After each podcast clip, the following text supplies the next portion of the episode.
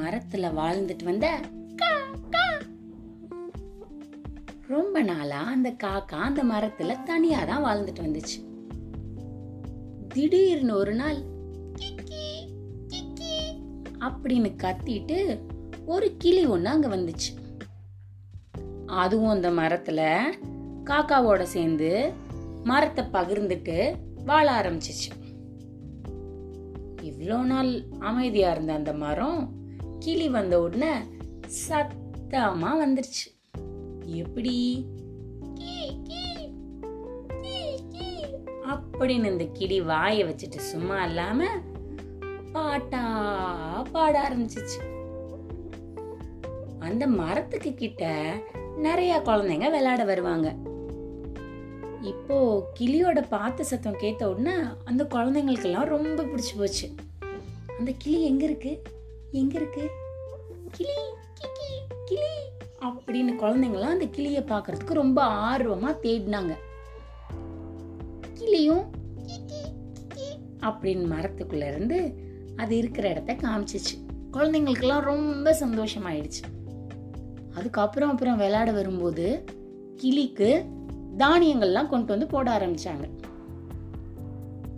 அந்த கிளி பாட்டு பாடுறதோட சேர்ந்து அந்த தானியங்களை அப்படின்னு கொத்தி சாப்பிட்டுட்டு இன்னும் சந்தோஷத்துல ஜோரா பாட்டு பாடுச்சு. இத பார்த்துக்கிட்டு இருந்த காக்காவுக்கு நம்ம இருந்த இடத்துல வந்து இடத்த பிடிச்சுக்கிட்டு நம்மளையே வெறுப்பேத்துது இந்த கிளி அப்படின்னு நினைச்சு நம்மளும் பாட்டு பாடி பாப்பமே அப்படின்னு கா கான்னு பாடுச்சு. பயந்து போன குழந்தைங்க அங்கிருந்து பதறி அடிச்சு ஓடிட்டாங்க. இத பார்த்த உடனே கிளிக்கு அப்படின்னு சிரிச்சு சிரிச்சு வயிறு வலியே வந்துருச்சு.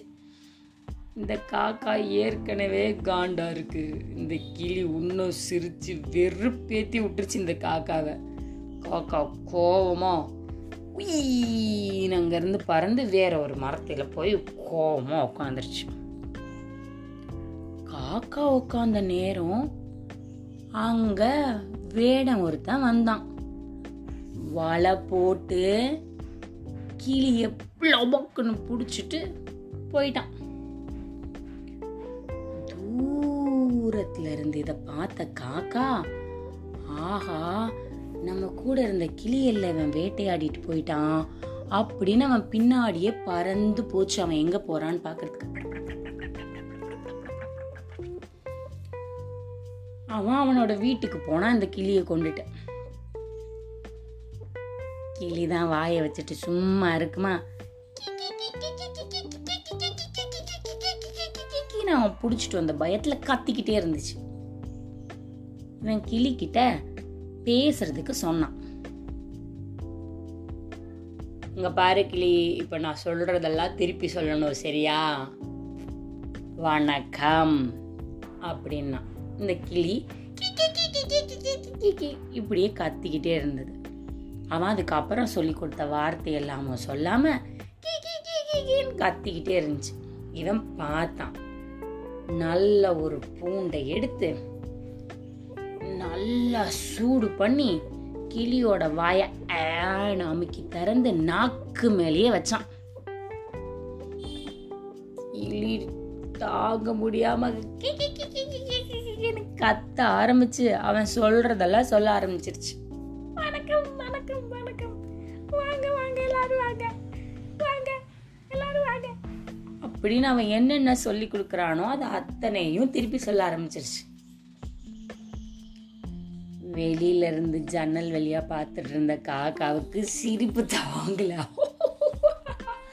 அப்படின்னு சிரிச்சுட்டு பார்த்துக்கிட்டு இருந்துச்சு. அன்னைக்கு அமாவாசை.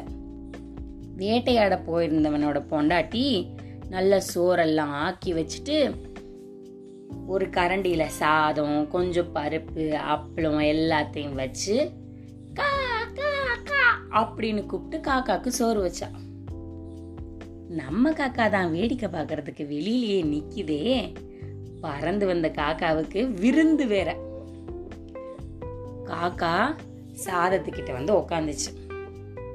சாதத்தை பார்த்துச்சு, கிளிய பார்த்துச்சு, சாதத்தை பார்த்துச்சு, கிளிய பார்த்துச்சு. அப்புறமா அந்த காக்கா கிளி கிட்ட கேட்டுச்சு, நீ அழகா இருக்கிற பாட்டு பட வருதுன்னு என்னை எவ்வளவு வெறுப்பேத்தின, இப்ப பாத்தியா அவன் கூட்டிட்டு வந்து பேசு பேசுன்னு உன் நாக்குல சூடு வைக்கிறான். ஆனா எனக்கு எப்படி சோறு வைக்கிறான்? நான் எப்படி கத்துவனோ கா கா கான்னு என்ன மாதிரியே கூப்பிட்டு எனக்கு சோறு வைக்கிறான் பத்தியா அப்படின்னு சொன்னுச்சு. கிளி எங்க பறக்கிறது அவன்கிட்ட வகையா மாட்டிக்கிச்சு. இன்னைக்கு கதை நல்லா இருந்ததா?